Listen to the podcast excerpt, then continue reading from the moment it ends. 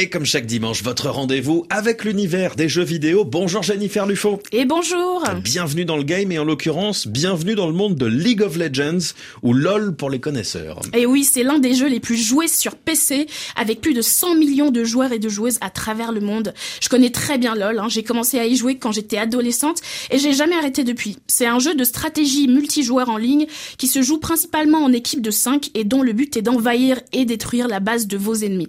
Pour gagner vos parties sur LOL, vous devez collaborer et communiquer avec votre équipe, faire évoluer le personnage, donc le champion que vous jouez, en achetant de l'équipement. Pour le principe. La communauté de LOL est très diverse et elle est très engagée, mais elle est aussi réputée pour être assez toxique. Malgré tout, le jeu existe depuis maintenant 15 ans et continue d'avoir du succès.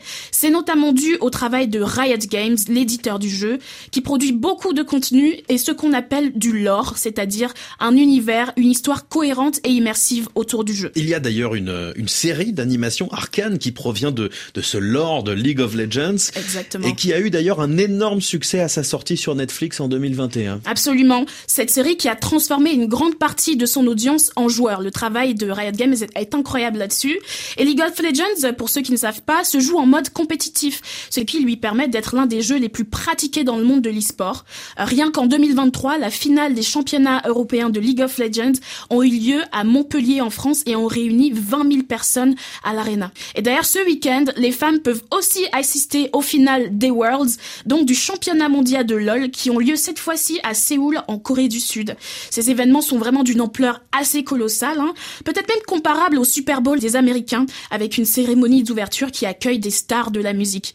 Riot Games a par exemple déjà collaboré avec le chanteur Lil Nas X ou encore One Republic, et ils créent aussi leurs propres groupes musicaux avec des personnages, que je trouve assez dingue.